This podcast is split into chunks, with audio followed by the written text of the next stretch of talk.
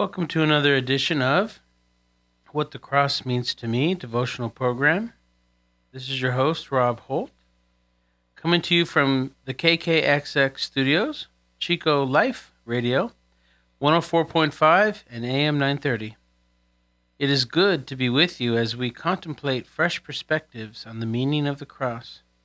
I am not a theologian, but a photographer of over 30 years. So if a picture tells a thousand words, then yes, I guess you could say I preach to the glory of our Creator by capturing, illustrating, and sharing what the Creator has created. My mission is to share the gospel through my imagery, the spoken word, and the written word.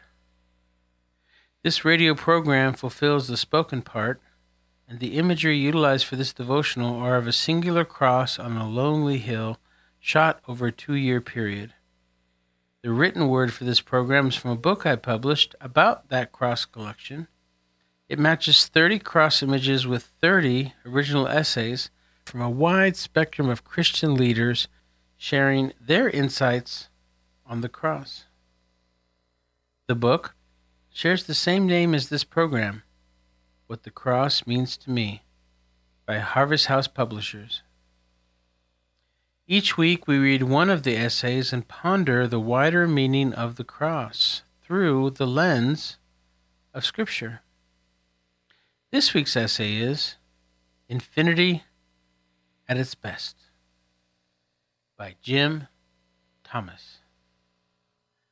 Jim Thomas is the author of many books Coffee House Theology, Brief Tracts, Making the Play, and Streetwise Spirituality. Let's begin. Infinity at its best. The central image of the Christian faith is the cross. A cross is the joining of a vertical beam and a horizontal beam, and it signifies the God of heaven intersecting humanity on earth in the person and actions of Jesus Christ. There is a sense in which the cross represents the Christian idea of infinity because the cross can extend its four arms out forever. This, however, is infinity at its best, and it gives us a reason look forward to every new minute we are given to live. That ends the essay, Infinity at its Best, as written and submitted by Jim Thomas and included in the book, What the Cross Means to Me. There is a poem accompanying the essay by J.C. Ryle, which says, As long as the world stands, the cross will seem foolishness to natural man. The photo on the other side of this essay is the dream, which is a dreamy image of the cross with the base covered by a large mound of dirt, covering about half of the cross. It was shot on a very early morning as the fog was starting to evaporate, which gives it that dreamy glow. And the mound around the cross was there because it had just been moved to that new location moved from where I shot it for many years, and it only stayed at this temporary location for about a month before its final resting site on the north end of their football field. You see, the cross that I had found was put there by a school organization that wanted to build a new campus at that site. The land on and around the ridge was sold to the school in a sweetheart deal. This really angered many land developers who had eyes on this 100 plus acre hillside location. Plans that involved a lot of potential tax revenues for the city, not to mention lots of potential backroom graft. And since the school needed the city's approval for most stages of the school's build out, many impasses cropped up, especially the first step to break ground. And the city seemed intent on derailing the entire project or stalling it as long as possible. So many involved with the school began to pray, and one gentleman cut, created, and painted the cross you see in my images. Then they dug a hole, placed a Bible in it, and then erected the cross atop the Bible and dedicated the site for God's plan for the school on that hill.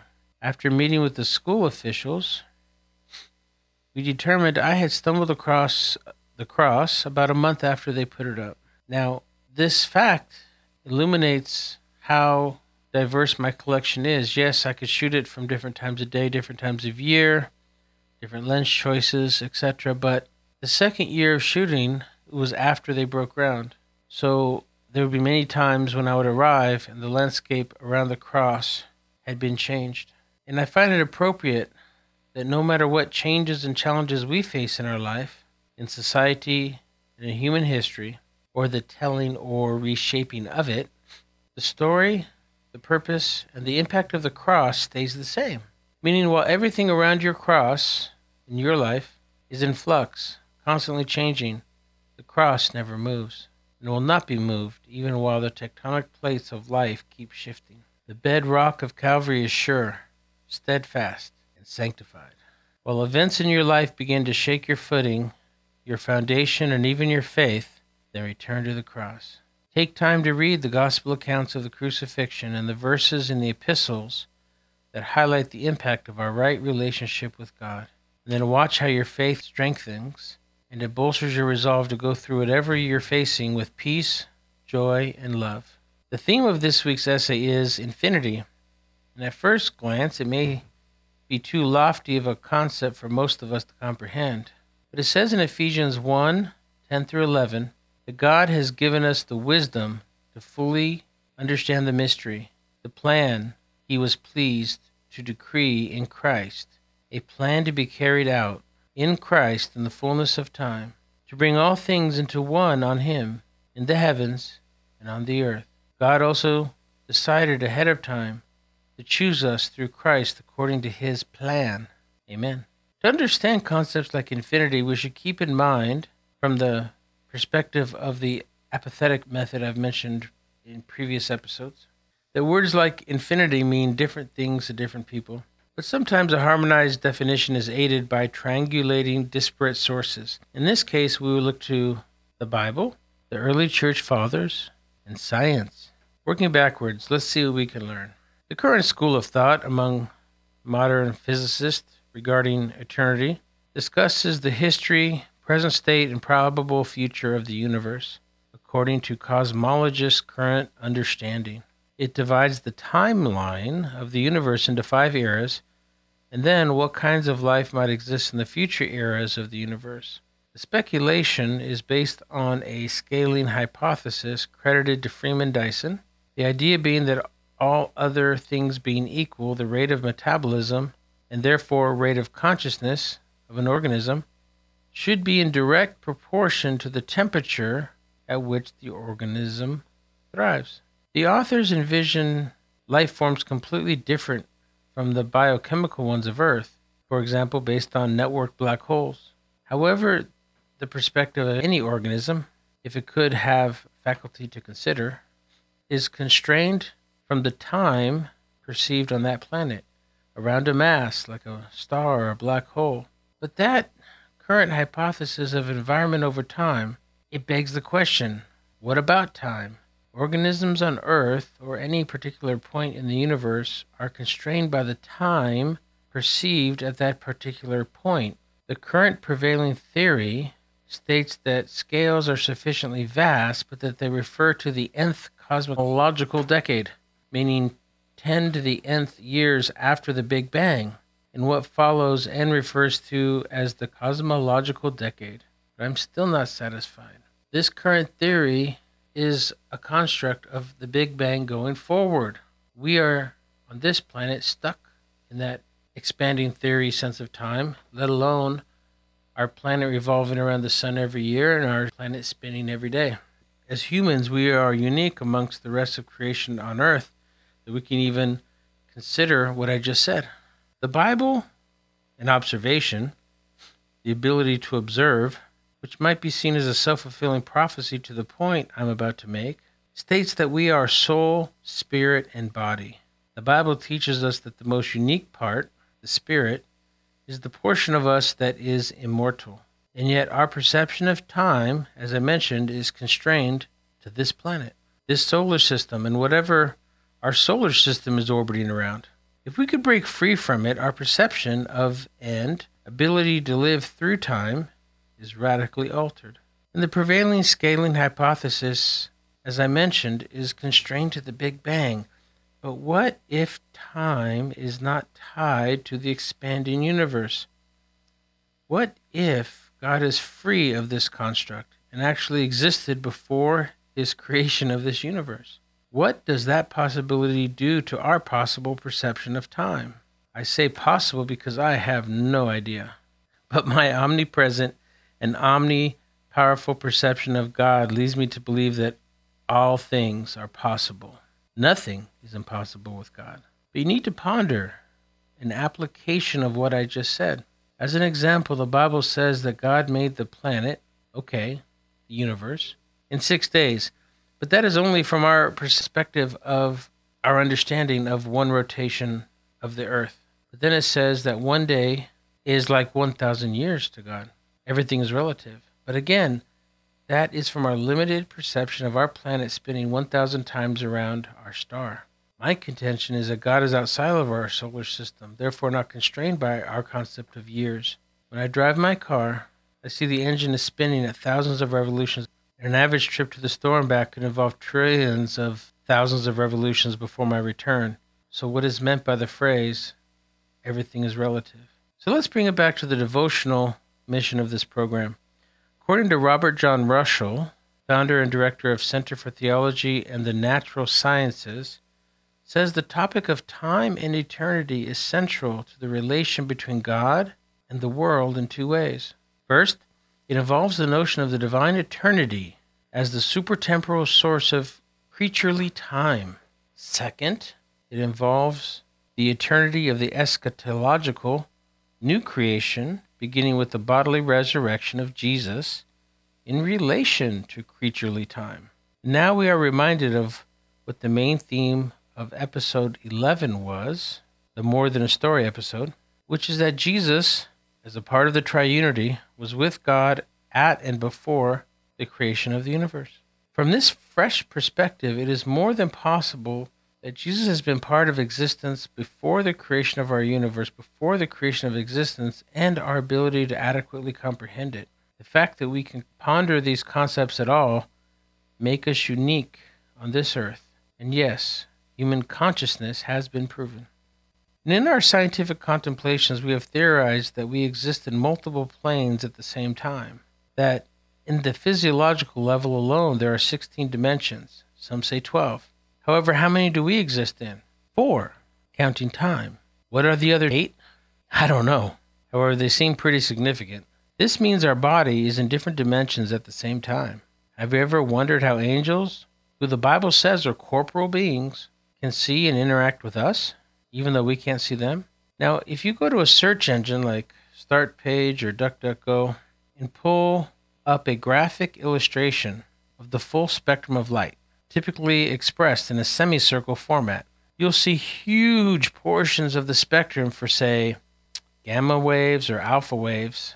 And then somewhere in the middle, you see these tiny little slivers, very tiny slivers of spectrum referred to as the frequency our bodies use for visual light. And right next to it is the frequency for our auditory senses, hearing, sound waves. Some creatures, like dogs, can hear outside, you know, a little above or a little below that frequency range. And some, like insects, can actually see a bit beyond the range of light that we use for sight, meaning some insects can see, for example, an infrared frequency. But again, I'm talking about the body. What does this mean for the soul and the spirit? Within these, most scholars refer to the spirit as that aspect of us that makes us rational creatures. What is the difference between the two? Hmm. I know Sigmund Freud tried contemplating id, super id, and ego, but I don't know. I just know that there is a nuanced difference. In the book of Hebrews, the author states, The word of God is sharper than a two edged sword, able to divide even soul and spirit. Hmm. Things that make you go, hmm. Well, transitioning to the early fathers for insight, Saints like Bonaventure talk about a spiritual mind separate from chemically and electrically charged brain thought. And his contention is that it is the spiritual mind that allows for the function of intuition, spiritual intuition, something separate from, but that can be built on the senses, separate from, but that can build on emotions, separate from, but that can build on ideas. But it is beyond concepts, it is beyond imagination, it is beyond thoughts, It's beyond fractally created forms. It is where contemplation, pure contemplation, happens. It occurs in the human spirit. You have heard stories about a person getting hurt or dies, and the mother, maybe hundreds of miles away, senses a knowing at that exact time that something has happened. Yes, I am saying that the part of us that participates in quantum entanglement is our spirit. Moreover, Early church fathers believe that our spirit has the capacity for infinity, for eternity. Wow. It means a person's spirit can break through the constraints of space and time, allowing one to enter into eternity and infinity while being in the here and now. Wow. That is why the Bible tells us that we are already seated with Christ Jesus at the right hand of God, because we are already there. Is your body there? No, not. And as we transcend the effect of corporal conditioned responses, the spirit can break free of our environmental and experiential emotions and thought, to be free of time and eternity right now. Have you ever had or have you ever experienced a contemplative union with God? At least glimpses of it? When you contemplate it, you can go there. This is not a matter of theology, doctrine, eschatology, or even science. It is a contemplative union with God and each other and with all of us. Some, most, tap into this in prayer, some in song, or other forms of artful meditation. Mother Teresa talks about how consistently she taps into this and into an ethereal, yet physical, one on one discussion with Jesus during her daily three hour prayer sessions. Others, like me, simply get glimpses from time to time. The most profound was when my wife passed away. I was holding her hand as she flatlined, and at that moment, I tangibly and physically felt God cup his hand in between hers and mine and slowly remove her hand from mine. In that split second, I saw, I sensed, I felt beyond space and time. I understood things differently. I saw beyond this planet, our human race, my particular denomination, my personal view of God, and beyond what I felt grief should feel like. We had well over 50 people outside the room in the nearby waiting area, and as the news spread, so did shrieks of shock and deep pain spread. Like the flow of water, I could hear cries flow from the left, where the door was, all around behind me, to the right wall, where the waiting room was. It was to the point of hysteria. But my glimpse, what happened when he took her hand from mine, gave me an undescribable peace. In that split second, I saw across time and I saw myself already there with her in heaven. That is why I say the cross of Christ is a bridge from death to life. When she accepted Christ into her heart as a young kid, she was raised Christian, but when she did that, she was already there with him as well. When she accepted Jesus, she was already with Jesus as well. So my wife did not die, but she crossed over into another plane of existence. With that knowledge, I walked out an alternate door, straight out a back door, outside, and sat on a bench and simply stared at the starry night sky all by myself. I meditated there for about a half an hour before somebody found me. Peace provided of that moment, that time, it provided me a resolve through all the planning for and going through all the funeral activities and allowed me to focus on the needs and pains of others. Eventually, I went back to life, a new life as a widower, back to a day job routine. However, now that I tasted that feeling of God's touch and the glimpse of eternity, I longed to experience it again. That is why, if you have listened to my episode number one, I began chasing sunsets. As I found a spot and could spend time contemplating God and that dimension while watching the changing colors of a sunset. And somehow, some way, I could tap into again It was not too long of this after work habit every night. I took my camera off the shelf and I began capturing the scenes that I would find there. So soon the two merged, and I often discovered that taste of affinity again. Eventually, I found that lonely cross on that one hill, and the three merged, meaning I have the sunset and the cross to contemplatively focus on as the vehicle to tap into that plan. Focused on the words Jesus spoke from the cross I thirst. So it was that I continued chasing sunsets at the cross as a way to break into eternity. And there are several of my images that I captured them during these moments of connection to God in eternity. Now, I'm stuttering a little bit because I really can't describe it very well. In my head, I can, but as I try to explain it to people one on one or over the format of a radio program, it's, it's hard to explain. I don't expect anyone to understand it. I am simply sharing my experience, my testimony with you. Sometimes it still happens at a sunset because all these years later, I'm still shooting sunsets almost every day off my iPhone 12. Um, so it, it still happens at sunset or during particular contemplative songs that I meditatively listen to over and over again, or some few icons that I really meditate upon. But again, that's just me. Does this mean that you can tap into eternity as well? I don't know. But from my personal experience and from the reading of the saints and the early church fathers, I believe it to be possible. And even if you don't or can't, I encourage you to always have an eternal perspective on your eternal existence. It helps keep you beyond the heat of the moment, the cares of the day, bank account balances, issues in the family, or even current events in our society.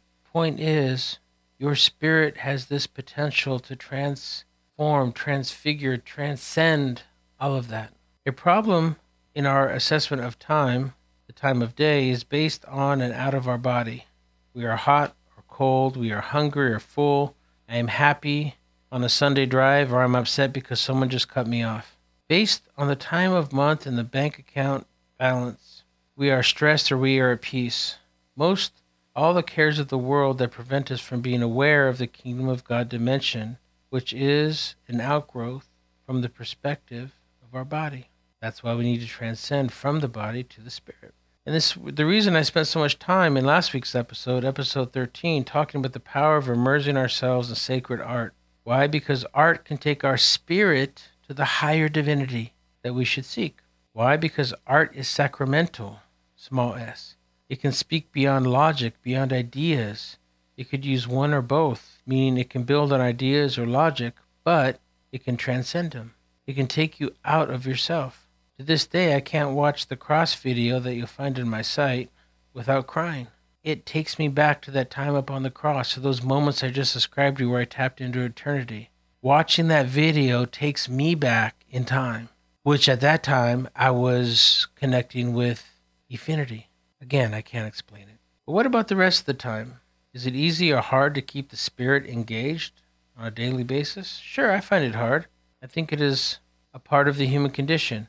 It is all too easy to fall into the unholy trinity of senses, emotions, and thoughts. Many times we think that's all there are. We are consumed by the stress of producing at work, dealing with family members, or even making dinner on time. We are easily pulled into the issues of our mind, our body. And then someone comes along and says they are from a different denomination or a different political party or what have you, and that they don't agree with you on something. And we get sometimes too attached to our mind based ideas. In the West, they say, I think, therefore I am. And in the East, they say, I am, therefore I think. So what happens? Do our emotions betray us? How do or how should you respond with the mind? Or should we strive to respond from the eternal perspective of our, that our spirit can provide? We need to break through to the spirit.